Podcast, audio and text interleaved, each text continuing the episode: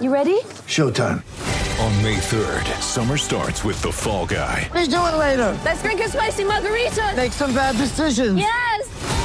Audiences are falling in love with the most entertaining film of the year. Fall Guy. Fall Guy? Fall Guy. That's what the poster said. See Ryan Gosling and Emily Blunt in the movie critics say exists to make you happy. Trying to make it out? Nope. Because I don't either. It's not what I'm into right now. What are you into? Talking. Yeah. The Fall Guy. Only in theaters May 3rd. Rated PG-13.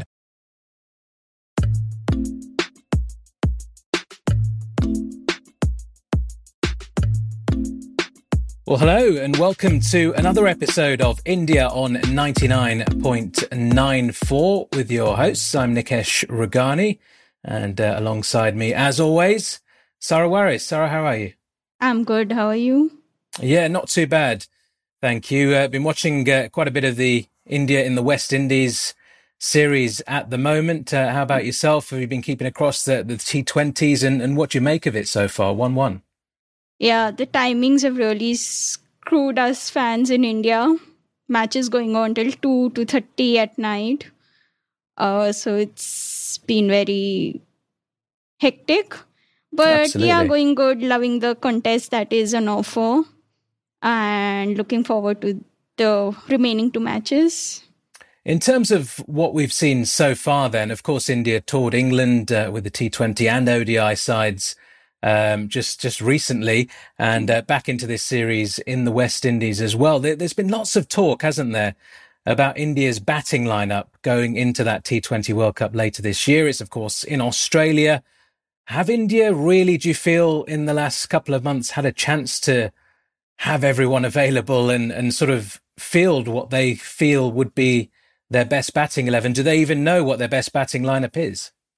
I think having the rich talent, which they do, has added to their dilemma because there are so many players available right now. So who do you drop? There's Virat Kohli, who's not been playing this series. There is Sanju Samson, such a talented player waiting in the ranks. I don't think he's in contention for a spot in the World Cup, unfortunately. There is Deepak Hooda, who's done well. It puts a question mark on should India go ahead with Ravindra Jadeja. Rishabh Pant is there. So there are too many options there. With KL Rahul also coming back, it just adds to all the confusion. And I think the biggest challenge for India will be selecting the best batting attack. The bowling is sort of finalized, just one or two contentious picks here and there, but what the batting will be is the main tricky headache for India and the selectors. Well, let's go through it a little bit more in detail then. Rohit Sharma, of course, missed the last T20 international. Back spasms. He reckons he'll be okay for the final couple of games in the series. India, of course, leading the series now, I should mention. I said 1-1. It's obviously 2-1 after that last victory for India. A good run chase once again. So Rohit at the top of the order. If he's fit, first and foremost, Sara, he's captain. He plays, right? Definitely. Rohit is a must. And especially after the T20 World Cup last year, he's even looked to bat more aggressively in the power play. His strike rate is almost 150 in the power play since the World Cup last year, which was 140 before that. So he's looked to bat more aggressively. He's probably recognized that the approach of keeping wickets and then going for the kill later on was not helping India. So obviously, he's a must and there's no doubt about it. His captaincy has been pretty impressive as well. So he's one of the first names on the sheet. I'd agree with that. But while we're on the subject of strike rates and batting aggressively, both in the power play and just throughout the innings, I mean, we've seen this from India, haven't we? It's almost like what England did after the 2015 ODI World Cup and in all their white ball cricket, just attack, attack, attack. Sometimes you'll go out on your sword like that and it won't quite be your day and you'll be humiliated. But that is the brand of cricket that they are looking to play clearly. Does KL Rahul fit into that? Because a lot of people talk about his strike rate in the IPL in particular, where he's scoring loads and loads of runs at the top of the order. Every season, really, he's there or thereabouts. But his strike rate, particularly once you're out of those power play overs, and he takes up, 50 balls to get his 65 or whatever. Is that kind of thing good enough? Is that going to fit into this new brand of Indian cricket?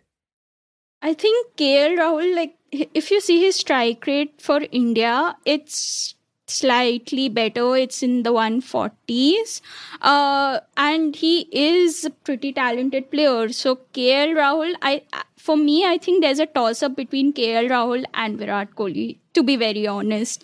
Both take time to get going, and with the brand of cricket that they're playing now, it's very tough to accommodate two players who potentially score at 120, 130 in the first 20, 30 balls, because that will set India back. So for me, there's either KL Rahul or Virat Kohli.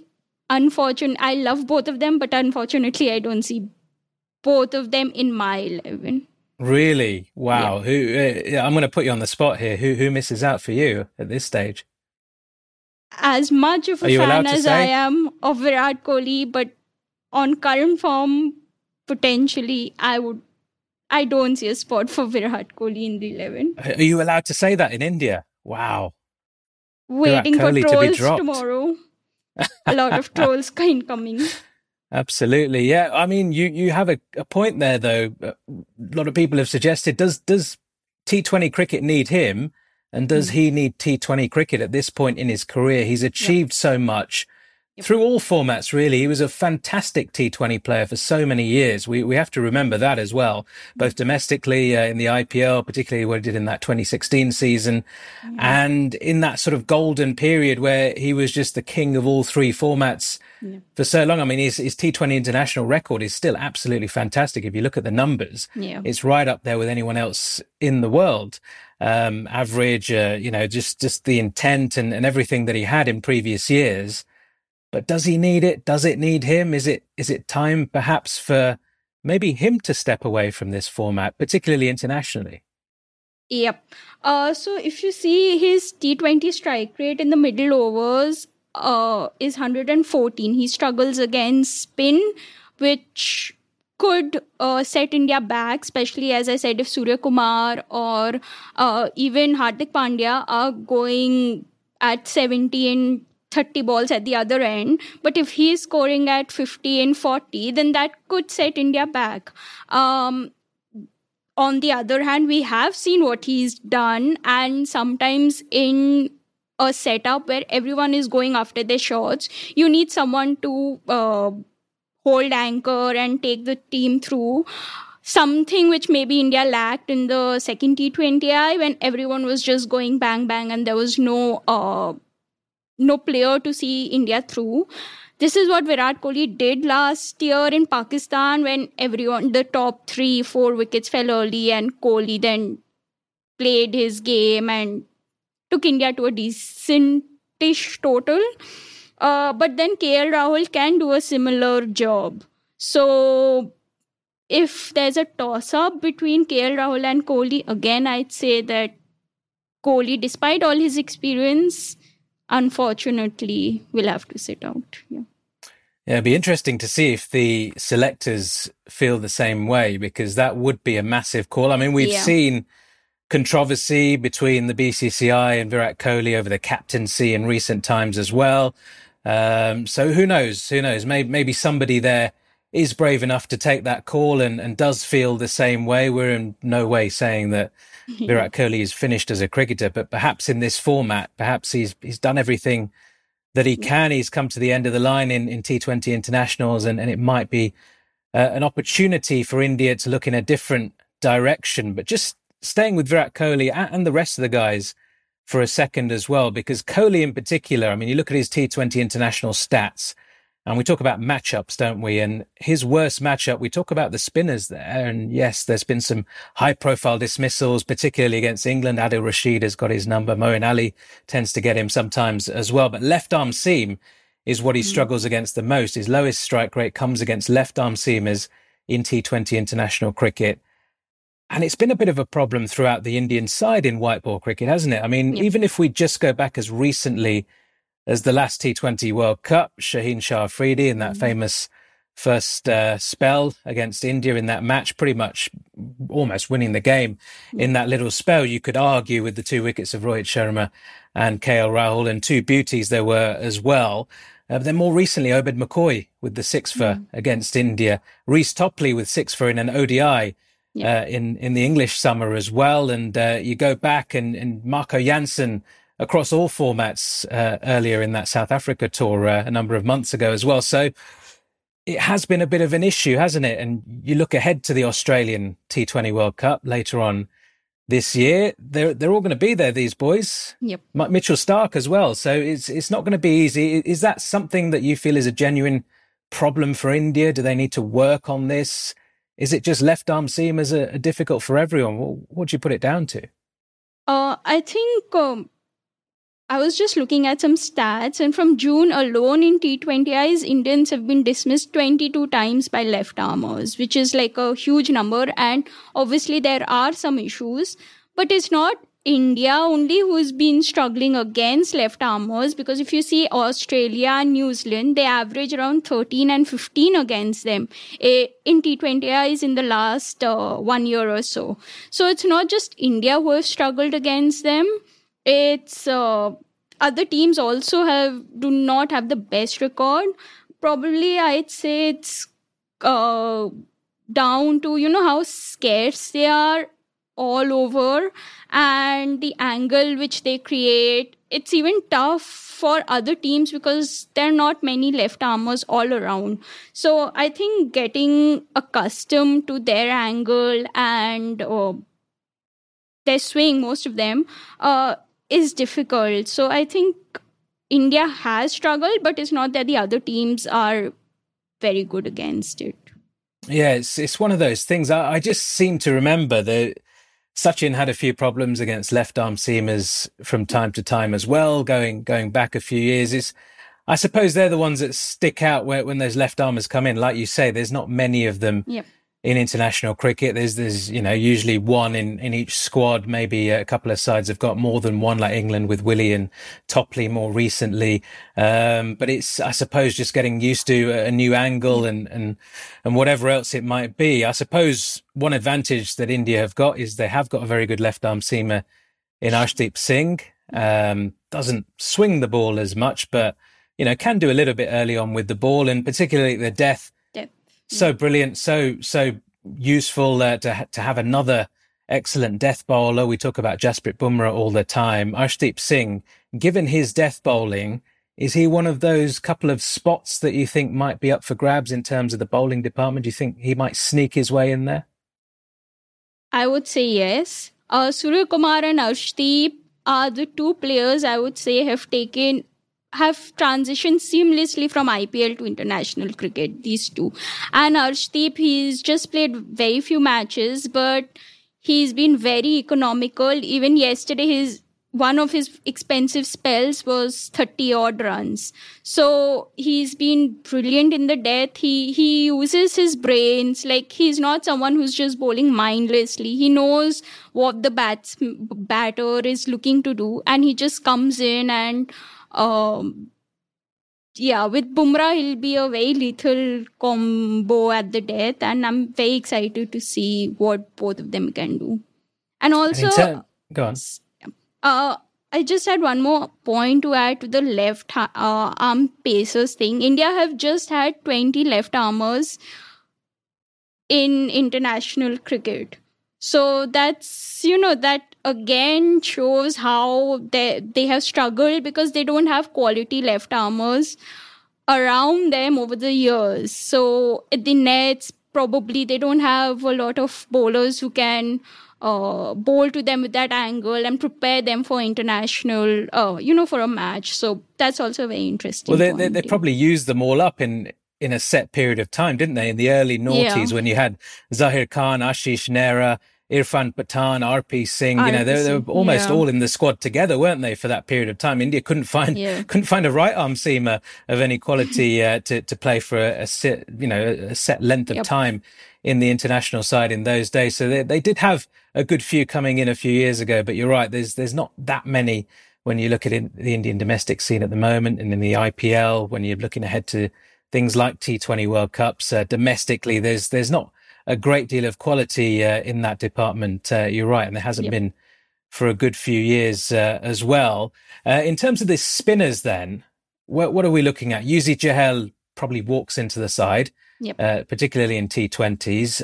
Are you going for two spinners? Are you going for Jadeja as the spinning all-rounder? Are you going for somebody like an Akshar Patel, maybe, who gives you a little bit something different in terms of intent, perhaps, with the bat? He's, you know, Jadeja's matured more as a batter, and he's more a top-order batter now, whereas Akshar is more still the lower-order hitter who can just come out and hit from ball one. Are you still going with Jadeja just for his all-round qualities? If there's not much in it for the spinners, I just go in with Chahal. If TK, Hardik, Rishabh Pant, Kohli, I won't have Kohli in my 11, sorry. All of them play, it's very difficult to fit in Jadeja. But if there's a spot for a second spinner, I'll have Jadeja. Does he not have to play? Does he not have to play in every format for India, whenever he's available? Is he not that player that just has to play? He's not done that well in T20Is with the bat. So he has a strike rate of 120 odd, average is 23. So he's not really done that well with the bat for India. He has played a few crucial knocks, but then you wonder whether the players who are in the ranks, like who are on the bench, whether they can do a better job, like, for example, Deepak Hooda. So, and he can bowl as well, a few overs. He's done pretty decent with the ball. So you wonder whether he can fight for Jadeja. If the conditions are not very spin-friendly. And just those names you're reeling off and the names we see coming in for the West Indies series and soon to be coming in for the Zimbabwe ODIs as well. India have really embraced this new world of modern cricket with, you know, people complain about jam-packed schedules. India have got the advantage of 1.5 billion people as their population and lots of cricketers to choose from, but just the quality that they have within those 30, 35, 40 players even that they pick across all three formats. They're the first country that could make this work, couldn't they? These schedules which just come back to back. You're playing a series in England, then 2 days later you're playing one in the West Indies, and they can pick different squads and they can still do well, and they're ahead of the curve in that respect. I'm not sure every other cricketing nation will be able to follow suit. They just don't have the personnel, just don't have the depth in quality that India do. But certainly you'd feel England might get there, Australia might get there at some stage in the future, even Pakistan with their huge population and you know, lots of domestic quality that they've got may get there. But India well ahead of the curve in terms of that. And they just seem to move seamlessly between series to series, different captains, different personnel, and the results just keep coming, don't they, at the moment? Yeah, so Hardik Pandya has said this, I think, a few months ago, that India can field two other teams and dominate attacks, dominate the opposition. You know, when he said that, though, Sara, he said that before the last T20 World Cup. Yeah. And then India went and lost to Pakistan and New Zealand in their first two games and effectively got knocked out. What he said is that they can field not only two other sides and do well, but we can win any tournament in the world. Yeah. Well, that was his quote. And it wasn't great timing from Hardik Pandya. I mean, he's got a point that they've got the potential to, but just in terms of how things went over in the UAE, wasn't perhaps the best timing. But that is what it is, isn't it? Essentially, they can compete with anyone with two or three different sides. Yep. So Deepak Hooda will not walk into the main 11, but he's done so well whenever he's gotten an opportunity. He's just one of the bowlers, one of the players who has raised his game and made the most of his chances. Like him, there are so many others. Sanju Samson, whatever little opportunities he's gotten, he's done very well. So there are people like Sanju Samson, Hooda, who might not even make the squad for the World Cup, which shows just how... how bright the future of Indian cricket is. And as you rightly said, that no matter the schedule, how jam-packed international calendar gets, there will always be enough rest. India has the luxury right now to rest Bumrah for one series, but ensure that a person of the talent of Arshdeep is there to ensure that, you know, the death bowling is not all wayward in Bumrah's absence. So, yeah. Okay, well, let's leave the men to one side for a moment. Obviously, they've got the two remaining matches of the T20 series in the West Indies to come. As we record this podcast, we're a couple of days out from those two final matches. And let's focus on the women at the Commonwealth Games. The Indian women took on Australia in their opening match. This Commonwealth Games, it's just 8 teams, 2 groups. Everyone plays each other once, and the top 2 teams go through to the gold medal match, and the 2 second-place teams play off for the bronze medal. So important to get off to a good start in the competition. But Sara, it's that same old story, isn't it, against Australia? Yeah. They get themselves into a wonderful position, India. They post 150-odd, which was an okay total, I felt, on that pitch. It wasn't the best pitch that we've ever seen at Edgbaston, where all the matches are taking place. And Harmanpreet Kaur, brilliant half-century from her, not out at the end as well. And it was touch and go at the start. Australia with so much quality, they bat so deep. And they had them 49 for 5, all the big guns gone. And then a couple of partnerships. And then the mistakes come in the field, as they always do with the Indian women's side, particularly against Australia. They had that tour down under recently where they got themselves into so many winning positions throughout that tour and just came out on the losing side every time. They've not got the experience this time of Jhulan Goswami or Mithali Raj out there in the field, and Goswami with the ball, of course, so brilliant throughout the innings, really. So they've not got that extra bit of experience. But what a performance, firstly, to get the Aussies 49 for 5. Thakur with an absolutely wonderful spell there up front, bowled her 4 overs out from the off. And then they just let them off the hook. What happened? So my tweet at the halfway stage was, wow, this match is a dream. It ended in a nightmare very soon. That's how it's been for a women's cricket fan or in the last few years, I'd say. So the Indian team, they bounce back to draw a improbable a match which was almost gone against England in the test match last year. They come back strongly to... They put on a fight against Australia in so many matches. They have constantly competed against the Australian team. But it's just, as you said, it's the inability to close off games, which I think comes down to nerves and it's just that. It's the inability to handle that pressure in the end. Like, a win is towards them, but they just fail. So, and the only answer which I can find is just get a women's IPL. It's as simple. Yeah. Jemima Rodrigues said this in an interview with Ashwin, that the women cricketers, they don't know what to do because they haven't been in that position before. So they don't know how to close off a match. They haven't had that experience. Obviously, playing in domestic cricket is very different than playing against the Australian team. So the talent is there. We've seen it. We've seen how Indians have run Australia close again and again. Even in the World Cup this year, the 50-over World Cup, the match between the two teams went till the last over. So it's not that they don't have the potential. We all know what they can do. But it's just the clutch moments, as they say, which they are unable to grab onto. So I think it's just that. And even though... of women cricketers are allowed to play in the T20 leagues, which adds to the experience, is just 4 or 5. It's Smriti Mandhana, it's Shefali Verma, it's Harmanpreet Kaur. Most of the other players like Yastika Bhatia, they don't have that experience just yet. And we don't know when they'll get that opportunity. So, yeah, women's IPL is the answer for it, I'd say. Yeah, well, it's been called for a number of years, hasn't it? And it's so frustrating that it's not happened as of yet. Obviously, it's not at the top of the BCCI's priority list. Of course, it's not. I mean, you know, they might tell us otherwise, but if it was, it would have been done a long time ago. The money's there, the infrastructure's there.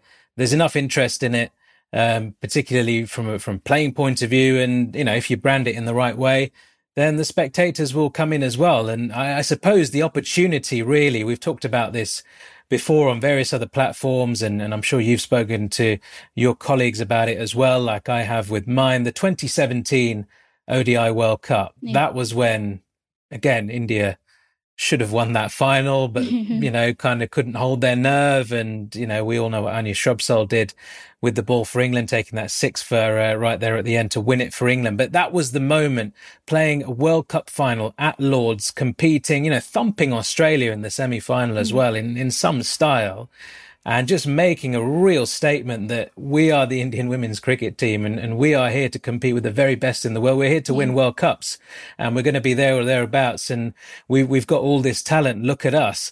That was a showpiece event, and it should have happened after that, really. That was the moment. Do you feel the BCCI just completely missed that?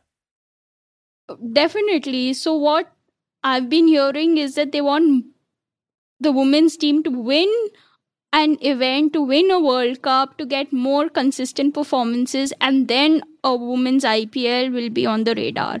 But if you want results, you need a women's IPL. You can't expect India with the iffy infrastructure that they have to go and win a World Cup, and then you are like, okay, a women's IPL will be held now. To get the World Cup, to get more results on the international stage, you need people to play together, to play under pressure together, to know what it's like to be in the nervy moments, and to get on top of that. And unless players are accustomed to doing that again and again, they will fail in the World Cup. Like, semi-finals, they lost in the semi-finals in 2018 T20 World Cup. They lost in the finals of the 2020 World Cup. Even this year's World Cup, they just about lost it in the last over, and they crashed out of the league stages. So it's just the inability to take those clutch moments. And I suppose it's playing with and against the best players in the world on a regular basis, knowing A, their strengths and weaknesses, but also speaking to these players like the men have done. And we talk about the men and the pool of talent in India now, particularly in white ball cricket. A lot of that is down to the IPL. It's these young guys, for example, at the Rajasthan Royals, the likes of Ravi Jadeja spending all that time with Shane Warne in his early years at the Rajasthan Royals, and having somebody like that as a mentor. And, you know, Yusuf Pathan the same. And, you know, Pathan went on to win the 2011 World Cup, of course, with India, and Jadeja's gone on to have a great career. And it's not just them. There's so many stories that have come out of the IPL. These young, unknown cricketers, all of a sudden, they're exposed to the best in the world. They're teammates with some of the best in the world. They're picking up all this knowledge. They're learning about the game. They're learning about themselves as people, and what to do in certain situations, and how to, you know, portray yourself on the field, and how to be confident, and how your body language makes a difference, and whatever it might be, field settings. There's so many things that come into it, which, you're right, a women's IPL, India's women and young women as well, who we haven't heard of, who are domestic players, who haven't come onto the international scene, getting a chance, getting exposed to these players on a regular basis. I mean, it's with the BCCI saying that they're waiting for the women to win one of these tournaments like the men did in 2007, and then an IPL might be a good idea. Well, it's a load of rubbish, because the men's infrastructure was around for so many years, decades before that. They were having success all around the world. In fact, you know, they won the 1983 World Cup, and it took them so long, you know, to sort of dominate the world game. Even after that, I mean, they've had their moments over the decades, but it's only really since the turn of the new millennium and even probably into the 2010s where India have really sort of latched on and sort of made the most of their population, their talent, the interest in cricket in the country, and done everything properly and tried to keep politics to one side as much as is possible in a place like India. The same needs to happen with the women's game, because you're right, unless they are exposed, unless they are in these pressure situations, and also playing in front of bigger crowds. Let's face it, you know, Indian women's domestic cricket doesn't pull in big crowds. If it was a domestic IPL with all the branding and the money and the advertising that goes into that, you're all of a sudden playing in front of, 20,000, 30,000 people, whatever it might be. Game changer, absolute game changer, to hold your nerve and to play in those pressure situations in front of that many people. That is the way forward, isn't it? And that's the only way that they're going to improve.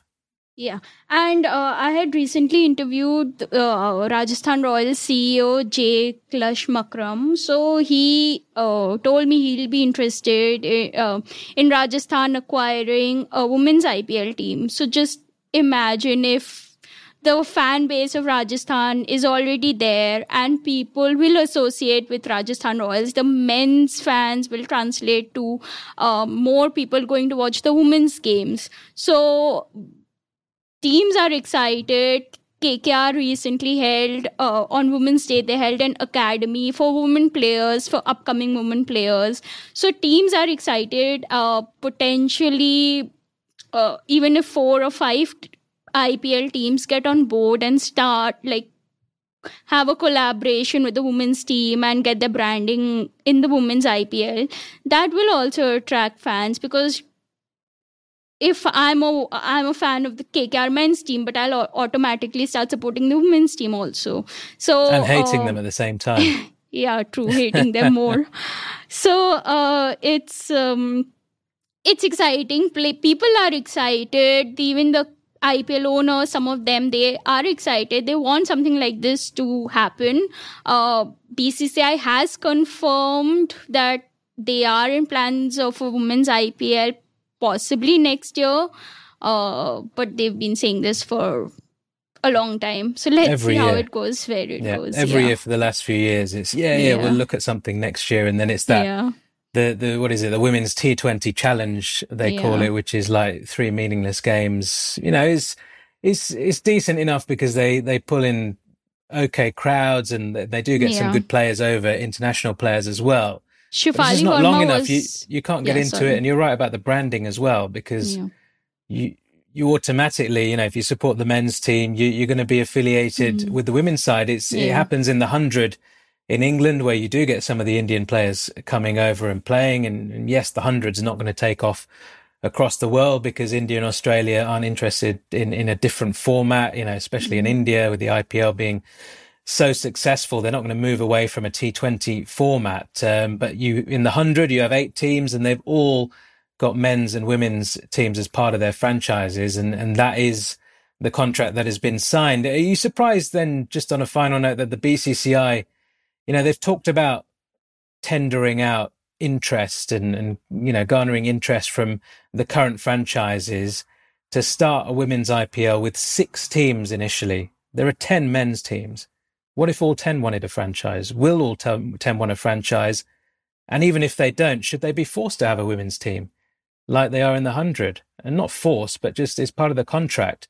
I mean, the BCCI clearly wants to sell the rights to the women's team separately and make money out of this. Yeah. And let's not make no bones about it. That is exactly what they want to do. And that's why they're not just adding it into the current IPL deals with the current franchises that look after the men's teams. But are you surprised that they just don't go to all 10 teams and say, right, from next year, we'll give you a little bit of extra money or whatever. You all have to have a women's team. Yeah, I'd say even if there's 6 teams, at least something is better. Let's not warn the world and when we have nothing. So even if 5 or 6 teams first come together, I think that's a start. Then later on we can see. But at least it's better than having a 4-match scam, I'd say, because it's meaningless. But so even if there are 6 teams who are interested and it's a longer, possibly a month-long tournament also, at least it's a start. It's an opportunity for players. I would love all teams to be a part of it. But as I said, beggars can't be choosers. So let's just be happy with the first steps. That is a fair point. And just in case you are listening to this and wondering about the Commonwealth Games and why we've not talked a bit more about it. Of course, we are recording this before the India-Barbados game. India, of course, beating Pakistan quite comfortably as expected in the second game of the group stage over in the Commonwealth Games. And that match against Barbados, a crucial match really in terms of who's going to finish second in the group, unless India beat Barbados, which would be quite far-fetched. Barbados, probably the third strongest side in the group on paper. But you just never know in the T20 format. So India, regardless, needing to beat Barbados in that game. You will have seen the results probably after the time that this podcast is released, but we are recording before that particular match. Whatever the case, we wish the Indian women's team the best of luck in the Commonwealth Games, and we hope that they can pick up a medal and once again just firmly plant that seed of a women's IPL perhaps at some point in 2023. Well, that is about all we've got time for on this particular episode. Don't forget, we'll be back very shortly in the next few days with another edition for you. But for now, thank you very much for listening. Well, thanks for listening to India on 99.94. Please rate, review and subscribe. You can download the 99.94 app from where you get your apps usually, and you can follow us personally. I'm at Nikesh Raghani on Twitter and on Instagram, and Sara is at swaris16 on Twitter, where you can find links to everything we do outside of 99.94. Remember, if you love cricket, then 99.94 is the home of cricket audio. Follow them for podcasts and commentary from the world of cricket. Running should be simple. Just put on your shoes and go. And yet, when you try to learn about how to get better at it, especially as you age, you're confronted with conflicting advice, complicated workouts, and confusing nutrition trends that just won't work for you. On The Planted Runner, I'll share exactly how to run faster, longer, and feel great doing it at any age, because you don't have time to waste. I'm Coach Claire Bartholic, and I went from not running at all in my late 30s to finishing a marathon in 2:58 at age 42, all on a plant-based diet. I've helped hundreds of runners achieve new personal records well into their 60s and even 70s with science-backed training, plant-based nutrition, and proven mental strength techniques. Each episode of The Planted Runner is like a private coaching session on the run, where you'll learn from me and the guests I interview. You'll get actionable lessons to help you become a better runner every week and reach goals you never thought possible. Whether you're training for your first 5K or your 50th marathon, take along The Planted Runner on your next run. Let me show you how your best running is still ahead of you.